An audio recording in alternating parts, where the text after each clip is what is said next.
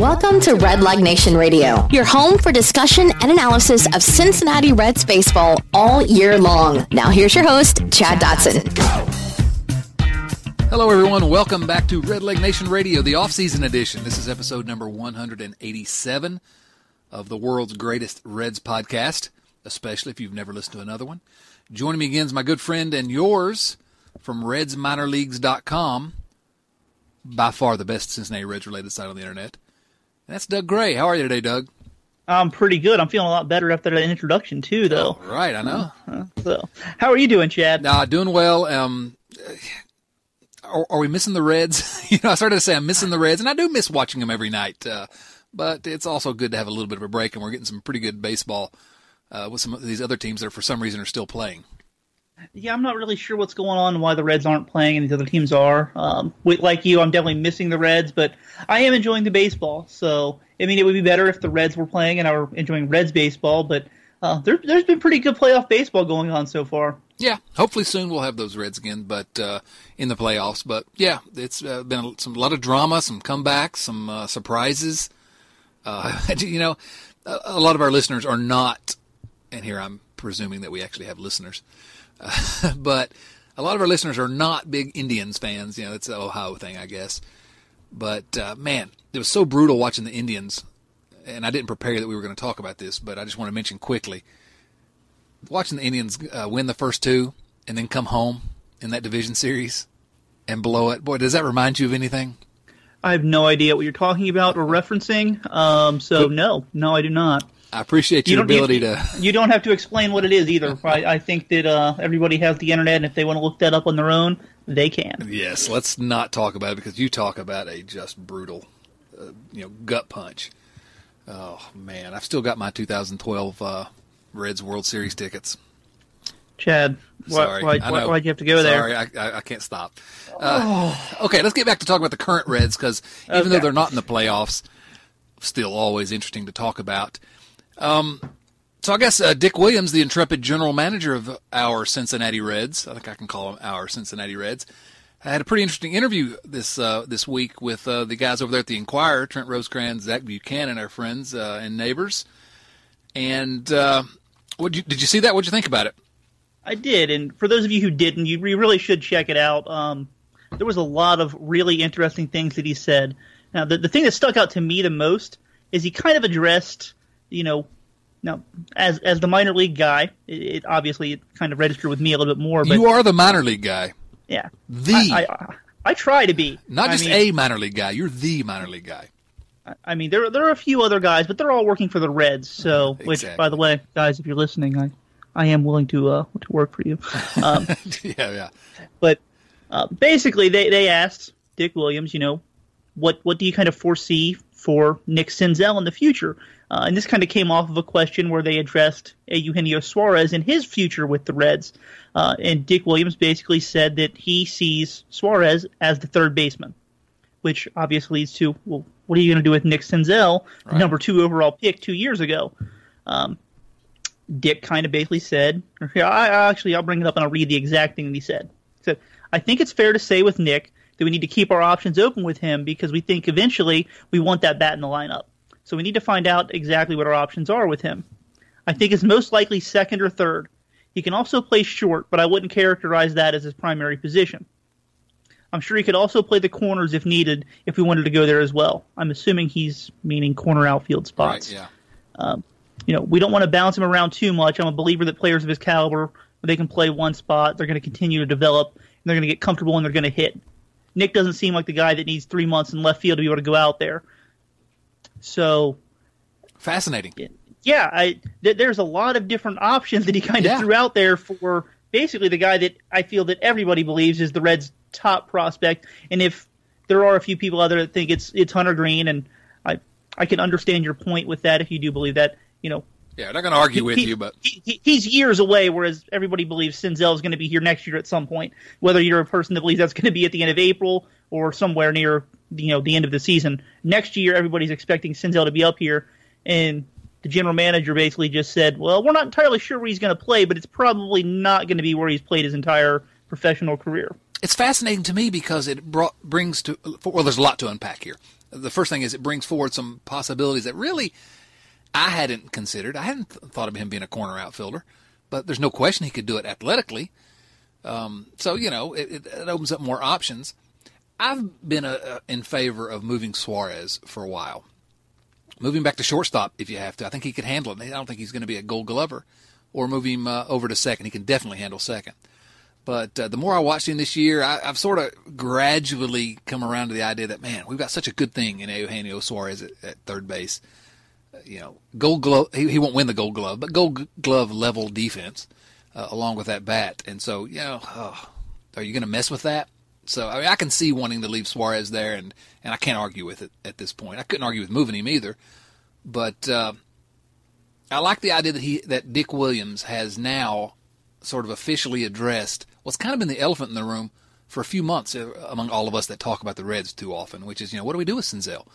And um, it, it, seems to me like second base looks an awful lot like it's uh, it's the eventual destination. It, it seems natural. What do you think? Because he played a lot of second base uh, for University of Tennessee in college. Yeah, I was, I was going to bring that up. You know, that's that's kind of where he played for the first two years at Tennessee, and then they moved him over to third base, where to be fair, he, he looked more comfortable. He he transitioned to that position well. Um, and, but you know, scouts even leading into the draft, there were some out there that said, you know, if if we were to draft him, we'd play him at second base because you know that's it, it's a more valuable position. If a guy can actually play there, it's going to bring that player and the team more value if he can also play third base. Um, you you just expect a third baseman to hit more. That's all. Um, I was just quickly coming in coming into his professional career. I was of the mind that this is a guy that can, is going to be able to play either one of those because I found a quote. I was writing a piece about him for Cincinnati Magazine about Senzel right after the draft, and I found a quote from his college coach at uh, University of Tennessee. It was not Butch Jones, who's going to be fired any day now as the football coach. Um, we'll talk about college football in a minute, Doug. All but, right, I'm, I'm down. University of Virginia, five and one. Hop on the bandwagon now. Um, but he said if it were up to him, he would start him out in, in pro ball as a shortstop. He said he thinks he can handle it athletically. Now the Reds didn't, and I don't fault the Reds for not starting him as a shortstop. But just the idea that, he, that his college coach thought he could handle that athletically means to me that uh, third base, shortstop, wherever you decide, he's going to be uh, he's going to be fine. Yeah, I, I, I probably wouldn't have played him at shortstop no. either. Um, he did play some shortstop in college, not much, but some. He, he did, and I, will be honest. I've I've said it before, so this isn't me, you know, coming out and saying it now. I, I believed even before the draft that was just kind of a thing for his coach to try and give him a little bit more buzz in the draft as a possible, you know, top overall draft pick than anything else. Um, I mean, you can get away with a lot sure. more in college than you can in professional baseball, uh, but you know, well, just the fact I, that he, I, just the fact that he had played some there, it, it, wasn't like his coach was just saying it for the draft. I, th- I agree right. with you on that, but you know, at least he he put his money where his mouth was. Absolutely, and I don't get me wrong. I, I think Nick Senzel's an outstanding athlete. I've seen him play a lot in person and almost every day on video, and I mean he's he, he's fully capable in my mind of playing second base. Um, and, you know, and as you said, I, I if it were up to me, I'd slide slide Suarez over there um, before I'd slide Senzel over there. But it's not up to me. And I mean, either way, as long as both of the guys are in the in the lineup, I don't have a problem with it. Um, what do you think I mean, about? I, th- I, think they're both going to hit, and I think either one can handle second and third. So yeah, I don't think you can go wrong either way there. Which, however you decide to do it, you know, it's one half, six of one, half dozen of the other. But what about the idea of moving Suarez to shortstop? What do you think about that? I'm not going to lie. I, would at least give it a look in I spring training. Would. But see. I, I I will say this: we don't know that the Reds didn't try it, you know, this past season before games just to see how it worked, and it didn't. Because if you remember, um, when Cozart went down, Bryan Price did mention the idea of possibly getting Suarez some playing time there, and he did. I, I, think there were there were a couple innings here or there that he did get uh, in, in, the games, but you know, I, would have to guess that they probably did take a look at it, and it just it didn't seem like it was going to work. Um, now, may, maybe I'm just totally reading into the situation here, but that that's the feeling that I get that they wouldn't have gone out and said that and then not at least tried it. Um, and you know, I you know, Suarez is definitely a bigger guy now than he was two years ago when he was playing shortstop. Uh, so it wouldn't surprise me if he just doesn't quite have the range at this point for shortstop. Um, but I, with the information I've got right now, I would definitely go into spring training with the idea of at least trying it early on and seeing what happened. Once I heard those quotes from Bryan Price that they were going to you know, give him a shot maybe uh, here and there if they can find some spots to try him there. Maybe think, well, you know, the door's not closed to that, and um, and what do I know if Suarez can play short? I mean, he played short before, made a lot of errors, but you know, Barry Larkin made 40 errors when he was 22 years old or something too. So, um, and I'm not saying Suarez is going to be a shortstop or going to be Barry Larkin, but when Suarez did not play that much, he didn't. That didn't actually come to pass. You know, I still don't really have any uh, anything. Any, the eye test, I, I, nothing to judge on other than what he did a couple years ago at shortstop. I just I see that bat, and I think if he could pe- play even an average shortstop defensively, the, the, bat's so good that he. I mean, he just he. It, it helps the lineup. Uh, yeah, that's the way I look at it. You, you stick that guy in at shortstop, it makes everything look a lot better. So I would love to see them try it. I don't expect to see it, but I, I don't know. I, I, maybe I'm tilting at another windmill here, like Aroldis Chapman in the starting rotation, but uh, I'd like to see it. Well, well, I actually had this conversation with someone earlier. So if, if you happened to read this earlier and you're now hearing it, I'm sorry. Uh, it, it, at least in the Aroldis Chapman situation, they weren't both saying and doing the same thing. They were using Chapman as a reliever yeah. for a while, but still saying we want him. So we want him to start. Uh, it's just that's going to happen in the future. Right now, Dick Williams is basically saying, you know, Suarez isn't a shortstop except for maybe in a pinch, um, and he is the third baseman. So I'm definitely not expecting it.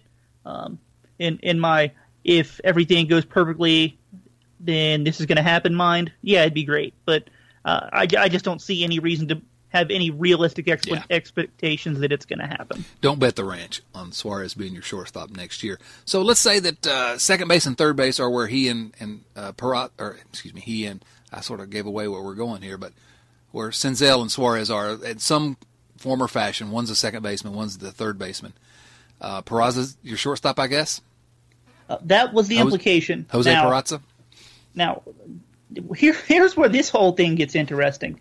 Is you know he he Dick Williams definitely mentioned that if if they uh, don't re-sign Zach Cozart or make the qualifying, qualify, he said bring back, but you know they're either going to re-sign him or offer him the qualifying offer uh, to bring Zach Cozart back that Peraza would be the internal option they'd look at if they were going to stick with someone, someone internal. Um, now, Mark Sheldon actually wrote an article about Jose Peraza heading down to Venezuela, where he's from, to play in winter ball. Now, the quotes from Peraza were from the end of September, so you know, the season was still going on. It was you know three weeks ago. It wasn't that long ago. But Peraza had mentioned he was going to go down there and play shortstop every day. Well, he's played two games so far, and he started both of them at second base. That says something. So, or does it? And and that's the thing we don't we don't really know at this point if it does or if it doesn't. Uh, you know, a lot of guys play out of position in these winter leagues in preference to other players.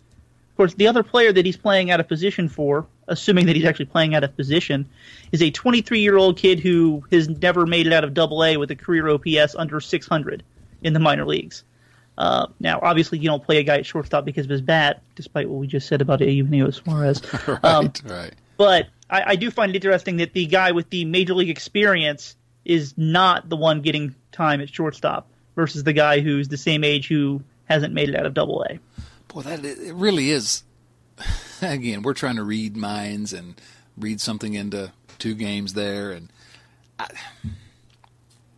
I don't know why he wouldn't be playing shortstop you know, just from on the surface. It seems to me like he is the. I mean, he may be the second baseman to start the season. Maybe. Actually, actually now, no, he won't be the second baseman to start the season. He's got to be the shortstop unless they bring Cozart right. He's got to be the shortstop because you've got I mean, a, you got yeah, a second I mean, baseman. The, the, only other option internally right now would be Zach Vincej, who they called him up in September and he got what seven at bats. Yeah. I mean, so so the, the, clearly he's not an option unless I mean, it's can, literally the only option. Like if if three guys get injured or something, then Zach Vincej's going to be your option. Um, and you watch Vincej more it, than me. He can he can pick it defensively. He can handle the position. I think, right? Yeah, I, I, I don't think there's any issue whatsoever with Zach Vincej playing shortstop defensively. I'm just I'm not sure he's going to hit. Right. Granted, I feel that same way about Jose Peraza at times too. So, um, but I think it's very clear that Jose Peraza is the guy that is going to get the job if if they don't go anywhere else. I mean, if, if Zach Cozart doesn't come back, He's the guy. He's literally the only guy that it seems there's any sort of evidence saying this is who we're going to go with. No, I think so. And and I actually have a little bit of hope that he's going to hit. You know, he's 23.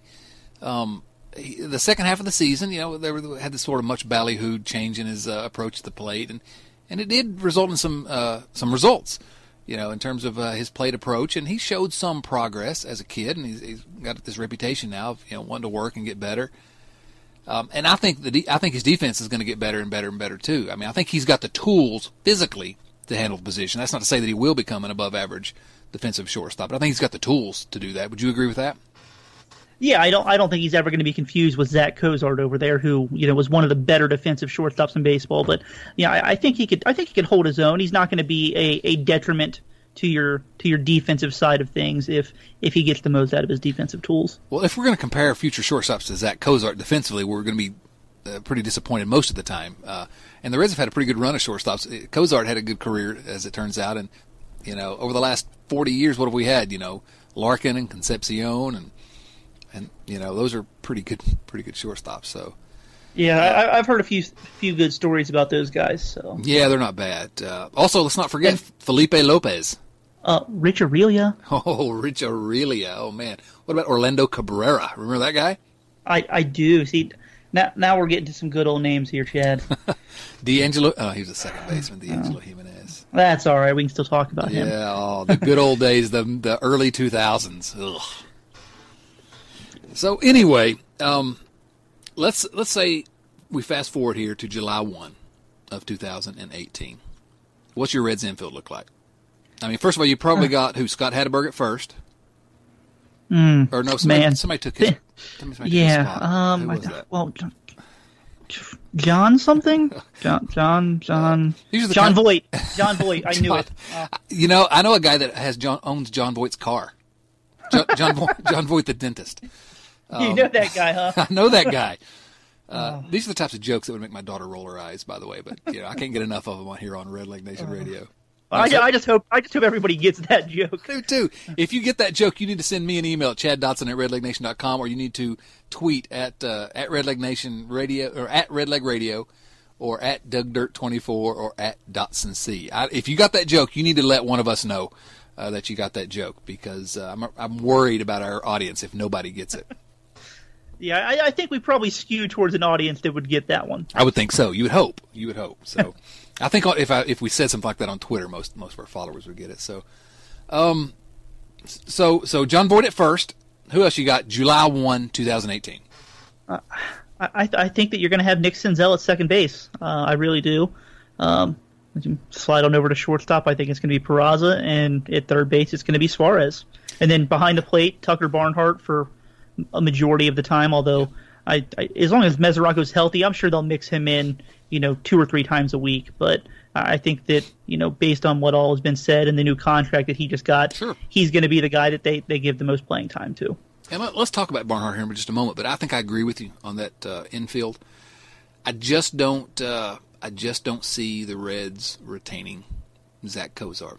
And I love Cozart. I think we're both fans of Zach Cozart. And I know a lot of you are. And I was a fan of Zach Cozart, and I have it in print to prove it, even before he started hitting uh, just based on that amazing glove of his. But uh, I just don't see how the.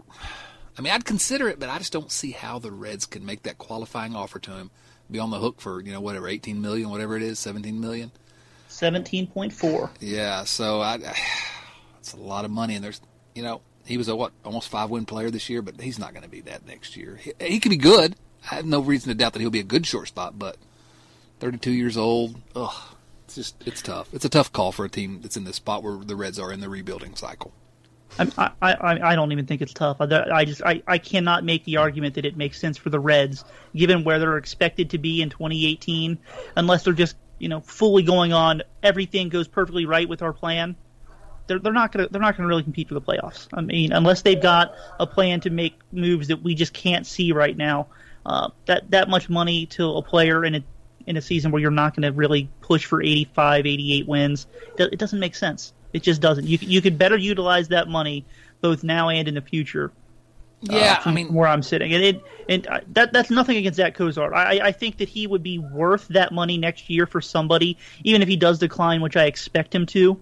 I, I, I, do think that he's worth that money. It's just he's not worth that money to this team in this situation. Yeah, he'll he'll likely earn that that contract if he were to you know get it and play for somewhere else. But you know, my I got two two things there. Number one, uh, as much as I've been trying to get the Reds to hire me as well, uh, this is you know I, I, get I, you get emotional about these guys you like, and and I, you try not to let that skew your analysis, but um, it's just hard to let a guy go, and that's why I say it's a tough decision. It's probably not a tough decision if, like, you're trying to you know sort of look at it rationally and objectively, and to me, I just it's a tough because you know what the right decision is, and you like the guy and you hate to see him go. But from a strictly baseball uh, related standpoint, it's not that it's not that tough. Um, so you know, I don't know. It's uh, I hate to see Cozart go. Probably it's uh, it's about that time, and I, I I'm optimistic about Peraza at shortstop. Uh, again, though, I'm getting myself in a, in a situation where I was optimistic about Billy Hamilton this year based on his strong second half the year before. That didn't come to pass. Um, so maybe it's fool's gold with Peraza, but uh, but he doesn't have to hit that well to be a uh, you know a quality shortstop. There aren't that many good hitting shortstops anyway. So no, there's not. But at, at the same time, even with his quality second half, I mean that was he had a 640 OPS in the second half. Is that good? Uh, it, it, that is not good. Um, not good. Uh, it, that did that did come with a 333 on base percentage, but um, that means that he he slugged 307. So uh, it, it, it it's, it's nothing against Jose Peraza, but he, he has to he has to hit for more power than that, even if he is going to get on base a little bit. I understand that he can steal some bases and provide base running value, but it's it's incredibly difficult to be any sort of viable offensive everyday player if you're going to slug 307. Yeah, yeah, that's tough. That's tough. Um, okay, I want to talk about Tucker Barnhart quickly because okay. he, he, did get the big contract. But first, I'm going to ask you a trivia question, and this is a question designed to see if you've been paying attention to my Twitter feed. Uh oh. Doug, yeah, I know, right? Look at him quickly pulling it up to see if anybody can find. Hold on, I'm going to stop you right there. If anybody's looking right now, please get the cameras turned off. That's creepy. Okay, go. That's a good point. That's a good point. Which Cincinnati Reds starting pitchers? Who are the top two Cincinnati Reds starting pitchers by wins above replacement? in 2017. For the Reds? For the Reds. Which starting pitchers were top two in, in baseball reference wins above replacement? Oh, see, that's what I was going to ask. Are we going baseball reference or Fangraphs? We're going baseball reference. Okay, the we're going to go two with starting pitchers. We're going to go with Luis Castillo. He's got to be on both. He's got to be on both lists. He's number one. Yeah, I'm sure of it. Um, and Luis Castillo in his rookie season, two and a half wins above replacement in you know half a half a season. I mean, I, will rookie. be honest. I, I I didn't see it on your Twitter feed, but I'm going to go with Sal Romano. Oh, I'm sorry. We have some excellent consolation prizes for you, Doug, but uh, but you're not the winner today. Oh, see, if you'd have gone with Fangraphs, that that'd have been right. Would it have been? It would have been. In uh, baseball reference wins above replacement, Tyler Mahle. who ma- no, I'm sorry. That I who made I, four I, starts. I'm I'm not I'm not a big fan of pitching war, no matter which version we're going with. But you, there's just there's no convincing me that that a guy who threw 20 innings was more valuable than what what a guy like Sal Romano brought. I, I it just doesn't make sense. It, it, Romano had a good year, and it and it's not even like you know. I mean, don't get me wrong. Romano had a nice ERA in 20 innings but he had like, like 11 walks and 14 strikeouts. Like I, I, I you, you can't, you, you, cannot mix the numbers well enough for me to be like, yeah, that was the second most valuable starting pitcher. Like it, it just doesn't work for me there. I'm sorry. No, I, I agree. I agree 100%. And I love Tyler Mahle as a, as a player. But Sal Romano impressed me as much as uh, he probably Sal Romano in terms of somebody who exceeded my expectations, exceeded my expectations in 2017 more than anyone on the team. Uh, you know, but his uh, baseball reference wins above replacement 0.2 wins above replacement. That that's a tough one for that's me. That's a tough one. Tyler Mahle I mean, was 0.6. I mean, if you, if you look if you look at I was actually looking at this earlier today, so I know this. He had an ERA plus of 99, which means that he was league average. He's dead average as a rookie. 23 year old rookie, right? For, for, what? For it's like 80 or 90 innings. Yeah. How was how was that? Like that, that's that's valuable. How was that? How or how was that 0.2 wins above replacement? I just don't understand. Yeah, that seems like a valuable player to me. That seems like Mike Leake, you know, that we were very happy with for so many years. You know, a yeah, league average yeah. starter, and, and and the best thing is he did that in, in his first season. He, he, I expect him to get better. I'm a, I'm a, I'm I'm on the Sal Romano bandwagon, and not only because he's named after a character in uh, Mad Men, which is one of my favorite shows. I'm pretty sure that uh, he was named after his father, oh. but And Mad Men uh, also wasn't around when he was born. but, but, but, still, but also also that part. But we'll we'll just ignore that one. uh, the the point I was trying to make really was uh, well, Tyler Mahle was good, but the Reds' second best starting pitcher had zero point six wins above replacement. yeah, and it's it. also the top two there, or top three if you include Romano in there. First of all, Castillo wasn't even a red until halfway through the season. He was in Double A halfway through the season. You know, Mahle wasn't even up until the very end of August. Sal Romano was up early, but then uh, was hurt, and, and neither, none of them pitched that much. And so that's how bad. That's a, a, good illustration of how bad the rotation was, and why I expect them to be significantly better next year. But it, it all depends on health, and I'm not willing to bet on the health of any Reds pitcher. Yeah, no, we, we've discussed that before, and uh, it's it's painful to look back at it. So uh, hope, hopefully they're hopefully they're healthy next year because if they are, I'm with you. I, I think that's a, a big step forward without really acquiring anybody else.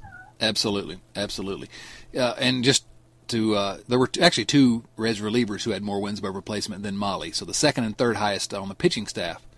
I'm sure you can imagine the second highest wins by replacement among Reds pitchers. Uh, Iglesias? Raisel Iglesias, 2.3 wins per replacement. And the next one, third best, the third most valuable pitcher by baseball. And again, yes, we can argue about how, you know, there are lots of complaints and lots of reasons to be suspect, but the third best Reds pitcher this year, or the third, you know, most uh, valuable Reds pitcher this year by wins by replacement, Wandy Peralta, who had a fine season, I guess, but, uh, you know, come on. It it yeah, just, that's that's ugly. Tucker Barnhart. that, that is rough. Tucker Barnhart. You like Tucker Barnhart? I do. I, I'm a Tucker Barnhart fan. Um, I, am a believer that defense is more important up the middle. That's you know, second base, shortstop, center field, catcher than Billy, offense is. Billy, and Billy Hamilton. and, and T- Tucker's one of the better defensive catchers in baseball. Um, I mean, you know, the area that people talk about him not being as good as some other guys is, you know, pitch framing. But I, I think there's a lot more to that than the numbers are telling us, anyways. Um, and he's excellent in every other aspect defensively. So, Billy Hamilton. Why aren't you talking about Billy Hamilton? because you said we are going to talk about Tucker Barnhart. Oh, I know, but I just thought some you, opportunity. You crazy, obsessive Billy Hamilton fan. um, now I agree with you about T- Tucker, and and I said just a moment ago that Sal Romano did more to sort of raise himself in my estimation than anybody. But I think actually, you know, Tucker Barnhart is right there. I, I've always expected Tucker, who's been a longtime friend of Red Redleg Nation Radio, so I'm biased. He's been on uh, two, two or three times. He's been on the podcast, and actually just uh, a couple weeks ago agreed to come on again during this off season. So we're going to be catching up with Tucker Barnhart, good kid, local kid. But I kind of expected him to be a guy that had like a 14 year major league career, all as a backup. You know, I, I, he did enough things well to stick around. That's, that's kind of who I saw him be, and, and, and, that may end up be where he ends up as a, as a as a long term backup. But this year, you know, roughly a league average hitter and defensively elite. I mean, uh, you, right, pitch framing he's not looked so good, but every other metric, Tucker Barnhart looks as good as anyone in the majors. And, and I did not see that big leap coming uh, before this year. Maybe I should have, because he was a minor league Gold Glover as a as a catcher. Yeah, I think the the big strides that he made were, were at the plate, and you know, I mean that that might just be one catchers develop later because they they focus so much on the defensive side of things in the early part of their career, and two, let's be honest, the baseball was juiced this year, so you know may, maybe that helped him out a little bit. And then the third thing, he just got more playing time this year. He, he was probably able to find a more consistent rhythm than he's been able to for quite a while.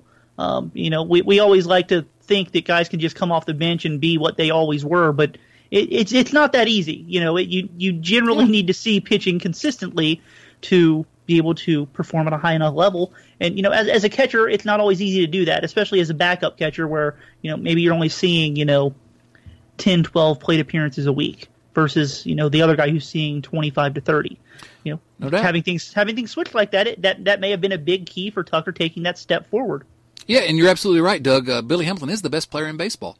But back to Tucker. Um, here's what I like about Tucker's season at age 26. Again, the defense. There's no complaints. I've got no complaints about his defense. Um, but this is a guy that, as a catcher, age 26, 347 on base percentage. You know, and get on base a little bit. He's just not. He's not going to hurt your offense. Give me a league average uh, catcher with, uh, or a league average hitter with great defense at catcher, I'll take it every day. And so he's it's sort of sort of flipped for me. I think he could maybe for the next two or three years be the primary guy if we're talking like a 60-40, uh, you know, playing time sharing situation. Um, and then if after Mesoraco leaves at the end of this coming year, maybe more than that as long as his health holds out because uh, it's going to be a while before the Reds have someone else to pair with him. I think uh, it's going to be at least a couple years. You know, Tyler Stephenson's uh. I'm not sure I'm sold that Chris Okey can be that guy and so, uh, so Barnhart's going to get his chance the next few years, and I thought it was a really good signing. I, actually, I thought I thought the Reds kind of made away like bandits on that uh, contract extension with Tucker Tucker Barnhart. It seemed to me to be pretty team friendly. I see why Tucker Barnhart would want to grab it, but uh, but I liked it. I liked it both ways. Yeah, I, am with you on my initial reaction. I thought well, that's that's a really good deal for the Reds. Uh, I'm not sure that Tucker's going to look back on that and think that you know he got the the most money that he that he should have, but the same time, money's not everything. Two, he's he's close to home. Just started a new family, so you know that that that probably plays into it a little bit. Um, you know, him, the wife, the new baby, they're close to the grandparents. Um, you know, get some security I, I, the next few years. And and yeah, and, it, and it's not like sixteen million dollars is something right. to sneeze at. Like, uh, if you gave me sixteen million dollars right now, no one would ever hear or see from me again. Like exactly. that's no, but um, I, I, I, am with you. I think that that was a, a, much better deal for the Reds than necessarily for Tucker Barnhart. Uh, but again, he, he's yeah, he's going to do deal. all right making that kind of money. Not a bad deal for Tucker either. And uh, but if he wins the Gold Glove somehow, and I don't know that I expect him to win it, but he's a, certainly a very good candidate. I expect he'll be a finalist.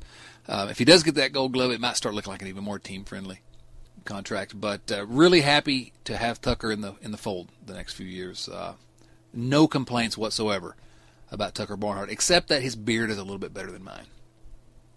Uh, well, you know, you, you just need to work harder at it, Chad. That's all. well, maybe, maybe that's all I need to do is work harder at growing my beard. I, I mean, it, no, no shave November's right around the corner. If you just start now, yeah, you know, by the time Christmas rolls around, you should be good. Oh, I'll look like a hockey, you know, defenseman. Well, just you know, keep your teeth and you'll be fine. yeah, I'll have that ahead of them. Um, to, to flip back to that Dick Williams interview, is anything else in particular that you think we should uh, highlight about that interview that he had? Uh, I'm trying to think. Um, you know, the the one thing that he addressed that was you know more interesting than some of the rest of the stuff is kind of how he felt on counting on guys like Homer Bailey, Anthony DeSclafani, and Brandon Finnegan. Yeah. Um, you know, right now it, it seems that all three of the guys are healthy. Homer Bailey finished the season. Uh, we we can debate his numbers all we want, but you know he finished season. I, I think that we all expect him to be healthy based on what we saw. Now, what we can expect out of him is a different story, but I, I think that right now it's safe to think that he should be ready to go in spring training next year, health wise. Um, you know, Williams kind of said that you know they they they want you know things from you know DeSclafani and Finnegan, but uh, it, it's hard to project them to have a full season uh, just because it's the nature of the business and. Um, that that's actually a direct sure. quote. I, I'm reading it off the page right now because I want to make sure I got that right. Um, now, this isn't him speaking. This is me speaking, but you know, I, I think he's right. You know, neither one of those guys pitched last season much. Uh, I think you know Finnegan had what four starts and like 13 innings, um, nothing after June. Um, you know, but you know, just came out that he claims that he's healthy. Uh, he's good to go right now. Yes. D- Sclafani threw well in instructional league. Um, you know, he he got through all of the things they wanted him to. Um, so it would seem that you know he's quote unquote healthy, ready to go for next season.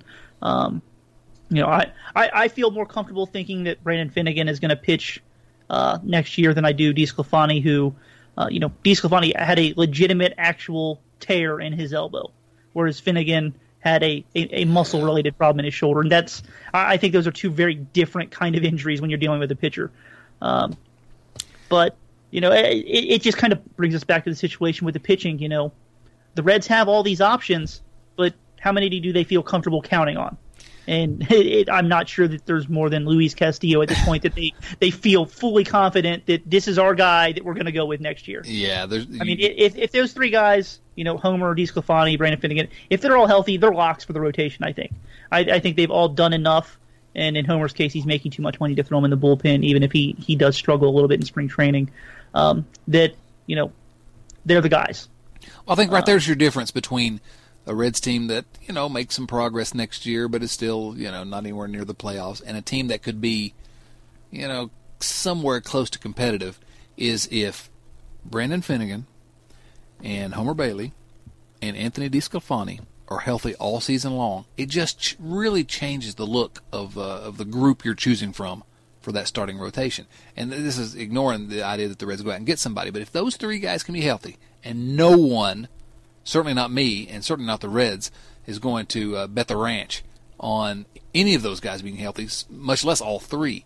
But if the, somehow, if those three guys were all healthy, um, you just you got so many more options, and you really have to think the Reds can be at least a fun team to watch. I'm not willing to predict necessarily uh, wild card yet, but you're starting to get in the neighborhood where you can start talking about something like that.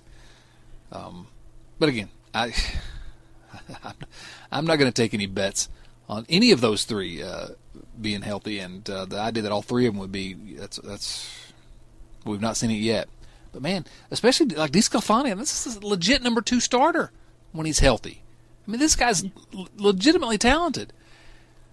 yeah, good... it's the, the, those three guys being healthy would be it'd be a difference maker for the Reds. Again, like you said, I'm not sure I'd be willing to say wild card, but I mean, that's a huge step forward versus, you know, the what, 90 something starts they got from guys with ERAs over five and a half. Uh, yeah. Did they replace them last year? I, I, mean, it's that that's an enormous difference in, in the quality level. And, you know, it would also help the bullpen out as it would give them more options internally uh, in, in that aspect of the game because they can take, you know, guys that maybe they have to rely on as starters right now just because, you know, those guys may not be healthy and slide some of them into the bullpen. Um, you know, and, and it just it just gives everything on the pitching side more options, more stability, um, and you know that that's really been the bigger issue for the Reds over the past couple years is just the amount of guys that were so bad pitching both in, in, in the rotation and in the bullpen because of all these injuries. Well, those guys being healthy, you don't give starts to Tim, and I like Tim Adleman, but you don't give starts to Tim Adleman and Bronson Arroyo and Asher Wojciechowski and Lisalverto Bonilla, who, again, I will say for the fifth or sixth time on the Redleg Nation Radio podcast, has the uh, he's not a Red anymore, but I love saying that name, Lisalverto Bonilla. Say that for me one time, Doug that one for me time, Doug. something like that. Uh, but you're not giving starts. To, you're not giving starts to those guys, and you know that's a big, big you know. Actually, Wojciechowski's ERA as a starter was a you know eight something. Talk about their eight point one. Um, Bronson Arroyo, let's not talk about. Uh, you know, all those guys were really, really well below average, and that that's a huge swing in what you can expect out of your team. Ugh. Now here, here's a here's a fun little game for everybody to play. Let's play a fun little game, Doug. Go to baseballreference.com and type in Asher Wojciechowski. Good luck on spelling that. I might be the only one alive that isn't named Wojciechowski that can actually spell that without looking it up. but look at his game logs and then sort by team. He actually pitched really, really well against everybody in baseball except for the Cubs, who absolutely destroyed him. Yeah. I, his ERA was like I, I, I'm pulling this one out of my memory. It was either 16 something or 19 something. That's not good. Versus, versus everybody else, it was like three and a half. Really? Yeah, so just don't let him pitch against the Cubs, which unfortunately you, you play 20 times a year. Yeah, uh, and, and, maybe Asher Wojciechowski can be a very good major league pitcher. Uh, but yeah, they, they definitely beat his brains in last year, but he was very successful against everybody else. Look at his and splits I, I, as starter reliever too. I think he's got a chance of being in the bullpen next year. Uh, His splits uh, weren't his splits weren't bad uh, between. No, start, no, it, it's funny. You know, you look at his his peripherals. You know, he had 64 strikeouts and 62 innings with just 19 walks. I mean, those are good numbers. Yeah. Uh, but you know, then you look at his ERA and it was six and a half. Right. Um, that that's that's not a good number. Not so, number. and I, I think the the big key there is that he gave up 14 home runs in his 62 innings, which is that's astronomically high. Can't do that at Great American Ballpark. No, and, and to be fair, that probably was part of the problem. But you know, 14 home runs in, in 62 innings, a lot of those are probably going to go out in a lot of places.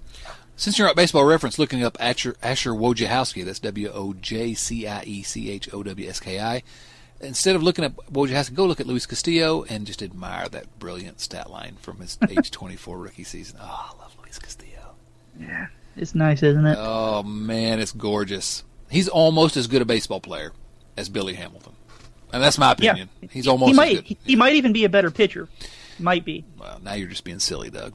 Oh, well, that, if you've ever met me or talked to me before, you know that. All right. Um, here's a question. We started a new uh, at redlegnation.com, and you guys need to be going to redlegnation.com every day. We, we're talking about the Reds, but we had a uh, sort of a question and answer session and a new a new uh, feature that we have at the at the site called Three Reds Questions. And one of the questions, and I'm going to go ahead and give you my answer, and then I'll let you uh, answer it after that, Doug. The question was, which one of the Reds starting pitchers, age 25 or younger, do you expect to take the biggest step forward in 2018? Now, I think I know what your answer is going to be. I look forward to hearing it. We haven't talked about that before. But here's the question again Which of the Reds starting pitchers, age 25 or younger, do you expect to take the biggest step forward in 2018? Now, my money on that one is the guy we talked about a little bit earlier, is Tyler Mahle. And uh, I may be reaching a little bit there. He's the youngest of that sort of core group that we have of young pitchers, but he's adjusted very well every time he's bumped up a level in the system. He uh, he's going to endure endure uh, more struggles than in those first four starts. Although he had some struggles, certainly throwing strikes in those four starts, and he had some good results. But he's gonna he's gonna struggle sometimes, and and I don't think he's ever going to be a top of the rotation starter but I do think long term he can be uh, even sort of like I would call him Mike Leake plus, you know, and, and that's not nothing. That's uh, that's that's not bad. So, you know, I don't think that Mahle's going to be in the Reds rotation in April. I really don't think he'll make the the team out of spring training. He could, but I don't think he will. I do think he'll be in the major leagues for good by the end of the season, and I feel like he's going to take a really big step forward uh, in terms of being in the Reds' plans. So now I'm going to pose the question to you, Doug Gray. Which of the Reds starting pitchers, age 25 or younger, do you expect to take the biggest step forward in 2018? Not that I disagree with your assessment of Tyler Mahle. I, I, I agree with you on a lot of the things you said, but I'm going to go with Sal Romano, and here's why. Mm. First off, that's not who I expected you to say, by the way. We'll talk about the other guy next. Okay. Uh, first of it, we mentioned earlier he was a league average pitcher for his 87 innings this year. Um, you know, nothing nothing wrong with that you know he's he's the second youngest guy among this group that I think that we all kind of look forward to being a potential you know real starting pitcher for, for the organization. He, he's 23 years old right now, or well, sorry, he just turned 24. Um, but so he'll be 24 all of next year. You know, he, he had solid numbers this year, depending no matter really what you look at. You know, didn't give up a bunch of home runs.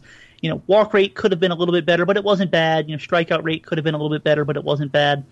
Um, I really liked what I saw from him when he started trusting his changeup uh, over the last month and a half of the season.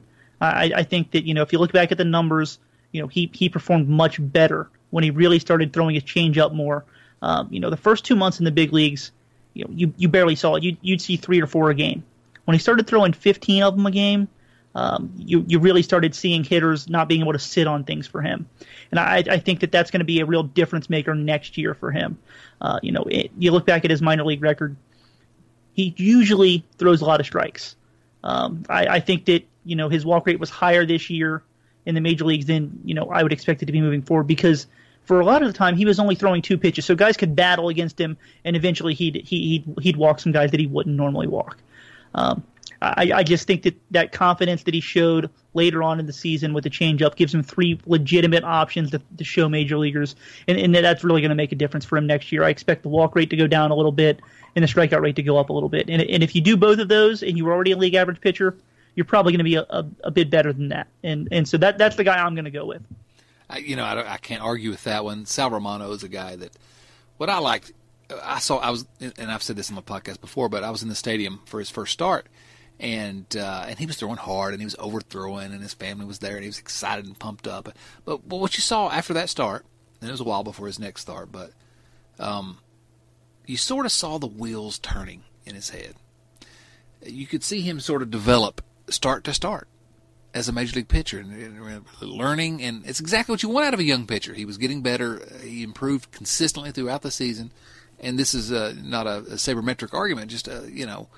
Um, I love the fact that this is a guy that was just that was learning. We we sort of talk about uh, kids, uh, these young pitchers getting it. Uh, some get it sooner rather than later, and he started to get it really quickly, and and made me think that his ceiling might be a little higher uh, than I expected it would be. So I like I, I like uh, the idea of Sal Romano. I can see that happening. Um, and so you say that I'm absolutely wrong about Tyler Mahle. I, I did not quite. I think that's that, what you no. said. No. Uh, well, we, we, we can rewind this and find out exactly what I said. That's that's the that's the wonder of these podcasts is, you know, they're they're not live. Recorded, we we right? can re- we can record them and, and play them back. What do you think about Mahle though? Oh, I I- I think that you know a lot of what you said is true. Um, I, I the reason I wouldn't pick him, and this may just be me, you know, thinking too much about the question, Stuff. is you know he no not even not even that so much. It's you know, he he dominated in the, in the minor leagues. So you know while I don't expect him to be that good in the major leagues, I, I, I don't think that it'd be a huge step forward for him to to be above average next year. Um, I, I, I think that you know that that's a reasonable expectation based on all that he's done um, in in his career. Um, you know, and you know that's Yeah. that's not really a, a, a big step forward for me when I think about it like that. Now, if we're going to look at it, you know, as you know, he only threw 20 innings in the major leagues, and to be fair, the, the jump from AAA to, to the major leagues is huge. It's Like big. it, it's it, it's enormous.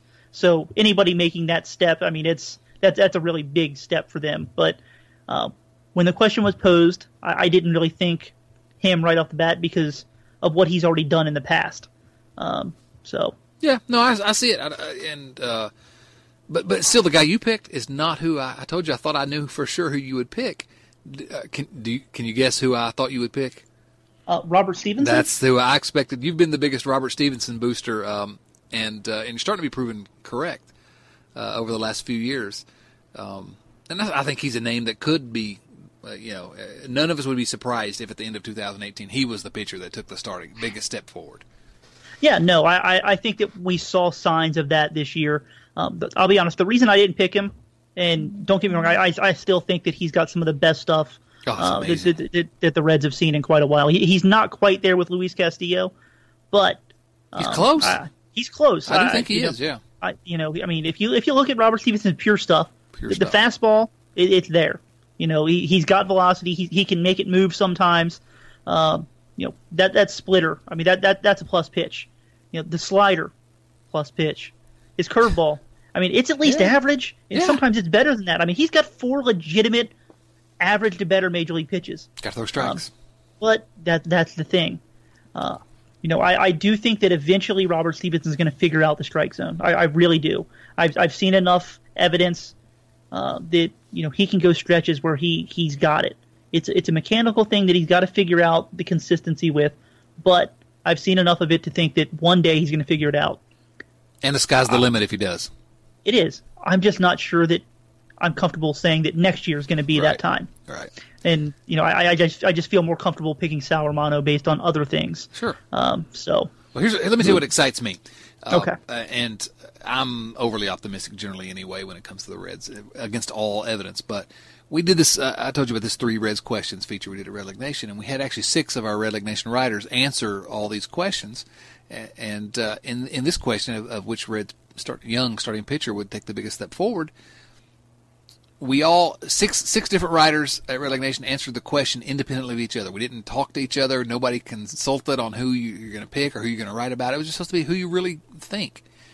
And we picked six different pitchers, and it, which it's crazy. Nick Carrington uh, picked Amir Garrett. Ashley, okay, I Da- like that one. yeah, Ashley Davis picked Robert Stephenson. Uh, Chad Dotson was correct. He picked Tyler Mahle. uh, Nick Nick Kirby picked. Uh, let's see. Hold on. What did I say here? Actually, it looks like Nick Kirby. No, Nick Kirby picked. Uh, he picked Robert Stephenson as well. Okay. Um, so so two of them picked Robert. So there were five different ones picked among the six six picks. Um, Steve uh, Mancuso picked Luis Castillo. And if he took a big step forward, oh my gosh, He, and that's what he Oh. expects him to be a top tier starter, close to an ace. He says. Can you imagine? Steve, Steve, I hope you're right, and uh, I'm not even going to disagree with him. I, I think Castillo can be close to an ace too, but oh, it's fun I to think about if he it. takes another step forward. Well, he's up there with the Corey Klubers and the Chris Sales at that point. I mean, if he takes a big step forward, Yeah, uh, he he really is, and, and and that's what's that's what's so crazy about it is, I mean, I think we all can see him doing that. yeah, absolutely. That's not it's not off the off the charts. Matt Habel picked um, Sal Romano. So of the uh, of the the you know the riders at Redleg Nation, if we inc- we include you in that, we got a couple for Sal Romano, we got uh, two for Robert Stephenson, we got Amir Garrett, we've got Tyler Mahle, we've got uh, who else? Luis Castillo. It's uh, that's fun. It's fun that there's this big group of players that you can sort of you don't have to squint too hard and see them taking a big step forward. They're not all going to. If they did, the Reds are in great shape. But uh, to me, as as a fan, and we've been watching this rebuild, that's a really exciting thing that we have this huge group of young pitchers, 25 or younger, that could be the guy. Could could take that step forward. I know we want wins. I know we want back in the playoffs. I hope the Reds get there eventually, but until we're there, that's as exciting, uh, uh, sort of a little uh, mini mini uh, something to be excited about as anything else I've seen. Yeah, I, am with you. It again, like you said, the, the wins would be nice, and I, I do think they're coming. But you know, if you if you watched the Reds, and especially in the second half, and I know that September was rough um, from from a one loss standpoint, but you you could see what the Reds are hoping for. Like it, it, it was there.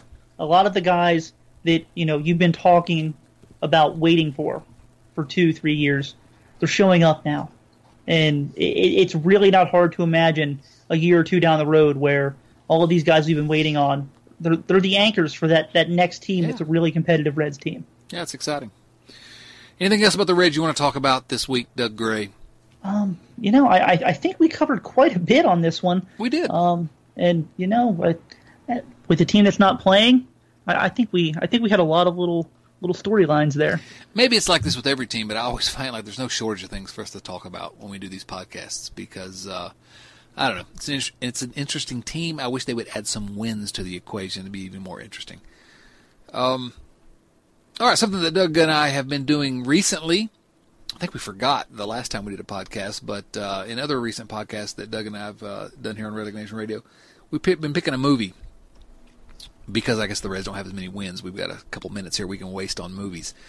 Uh, talking a little bit about movies. Doug and I are both big movie lovers, and uh, uh, let's uh, let's hear your you got a you got a recommendation or a review or a movie you want to highlight for our listeners, Doug.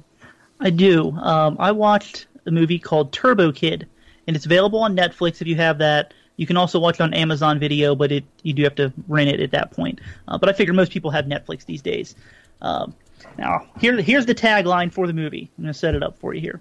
In a post-apocalyptic, ah, in a post-apocalyptic wasteland in 1997, a comic book fan adopts the persona of his favorite hero to save his enthusiastic friend and fight a tyrannical, tyrannical uh, Tyrannosaurus Rex overlord. It's not really Tyrannosaurus Rex. I just butchered that word so badly. I went with that. It's impressive. Uh, and I, it it I want to say it's kind of like a, a B rate kind of movie, but the production value isn't B rate. It, it, it's well put together.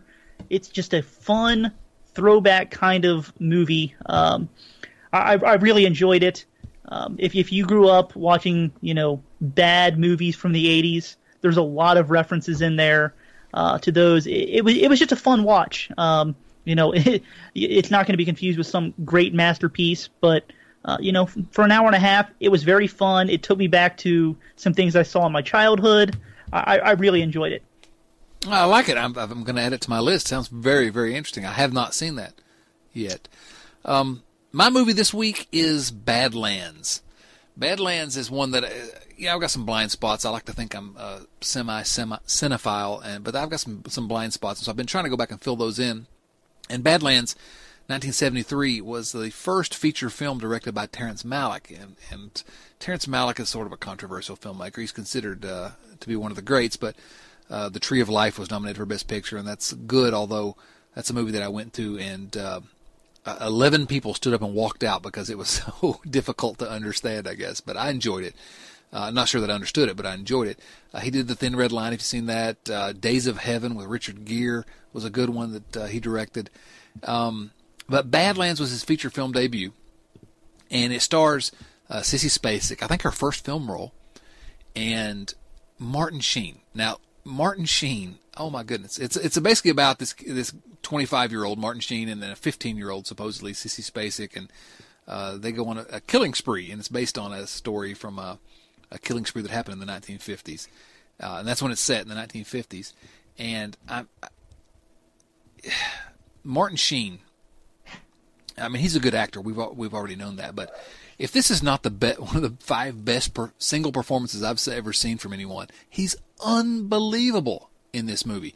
And uh, I mean, Sissy Spacek's good, but uh, but Martin Sheen, uh, that and his uh, uh, performance in Apocalypse Now, later in the '70s, those are two of the greatest performances ever. It's it's just it's it's not a real long movie, hour and a half, I think, and uh, but it's just tense the whole way, and he's the most engaging character. He's just like a he's a killer, but he's just like somehow you like him, and uh, and I think it's one of the the, the best directorial debuts uh, the, that I've seen uh, for Malick, and I think it's Malick's best film that I've seen of, of his films.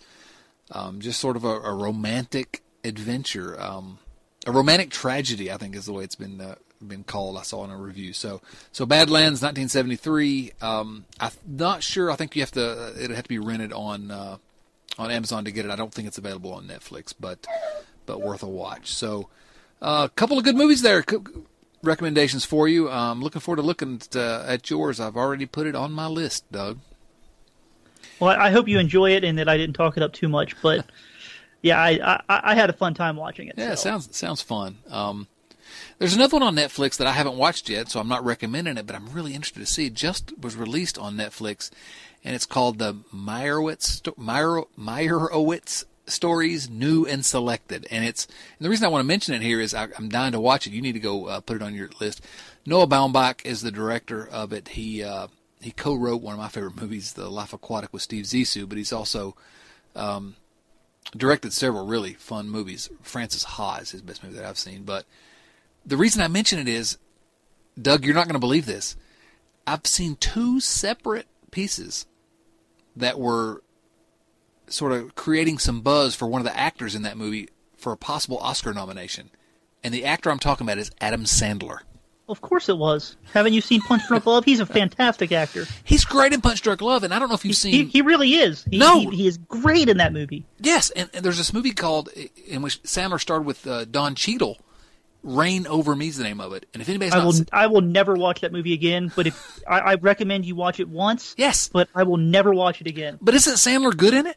he he's so good. He's legitimately a good actor, and you, you forget that he is because he's in all these crappy movies. Although he's in some crappy movies that I love. Whoa, whoa, whoa! Have you seen? I the... need you to pull those jets real quick on that. Listen, I watched The Do Over with him and uh, David Spade, and I love both those guys, but that was impossible to watch.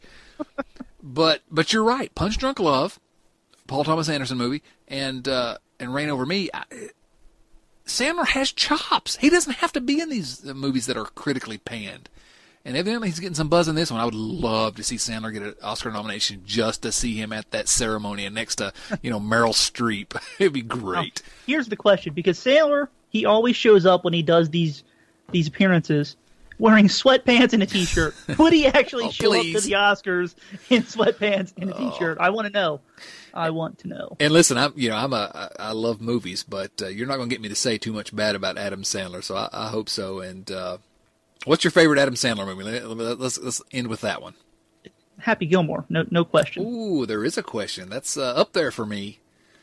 Billy Madison's still number one for me, though. Oh See, my gosh! I, I think I, it's got to be Happy Gilmore for me. I, I, think that just because that was the first one that I saw, ah, yes. and it, it, you know, as, as a you know 12, 13 year old, it just changed how I looked at laughing. So the, the price is wrong, Doug. That's right. All right. You got anything else for us today, Doug? Uh, no, no, I do not. Um, thanks for listening. That's, yeah, that's that, that, that's what I got. there you go. It's been a fun one. You know, episode number 187, which is a crazy number. It keeps getting higher every week. I notice. Episode number 187 of the Redleg Nation Radio podcast. As I say every week, uh, if you can go and subscribe to us at iTunes, uh, TuneIn Radio, Stitcher, wherever you get your podcast, we're there. You can subscribe to us, and uh, wherever any of those services permit you to give a rating or a review, it does help people find us. And uh, you know, if you want to leave a review, if you got something good to say about us, do it. Say it. If you don't have anything good to say, keep your mouth shut. You can follow us at Redleg Nation on Twitter and at redlegnation.com every day. RedsMinorLeagues.com is uh, where Doug makes his home, but he's also writes for us at Redleg Nation. But I encourage you to go to both of them, the two best sites for my money uh, that talk about the Reds on the internet. You can follow Doug at DougDirt24 on Twitter. I'm at DotsonC. I'd encourage you not to follow me on Twitter because I'm just, you know, the next few months I'm going to be talking about Virginia basketball and Georgetown basketball, and uh, nobody wants to hear that.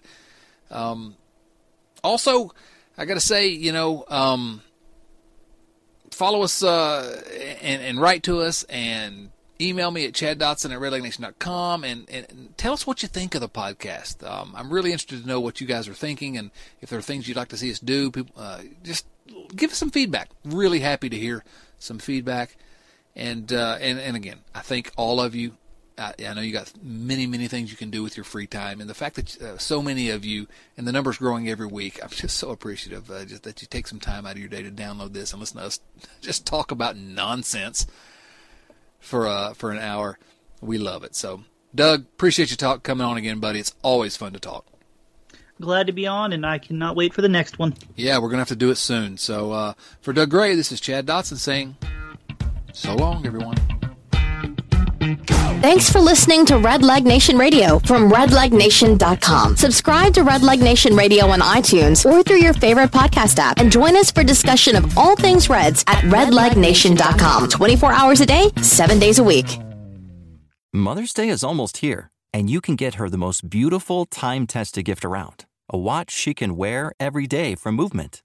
Whether your mom is into classic dress watches, rare and refined ceramics, or tried and true bestsellers, Movement has something she'll love. And right now, everything at Movement is up to 50% off site wide during their Mother's Day sale. A watch is a gift that celebrates all the time you spent with mom, and a Movement watch is even more than that. Movement uses industry leading materials for their fresh modern watch designs, from technically complex ceramics to vintage inspired style all for an incredible value your wrist and wallet will both love. And with one size fits all convenience and fast free shipping and returns, it's a stress free shopping experience. Save big on the best Mother's Day gift ever with Movement. Get up to 50% off site wide during their Mother's Day sale at MVMT.com. Again, that's up to 50% off at MVMT.com.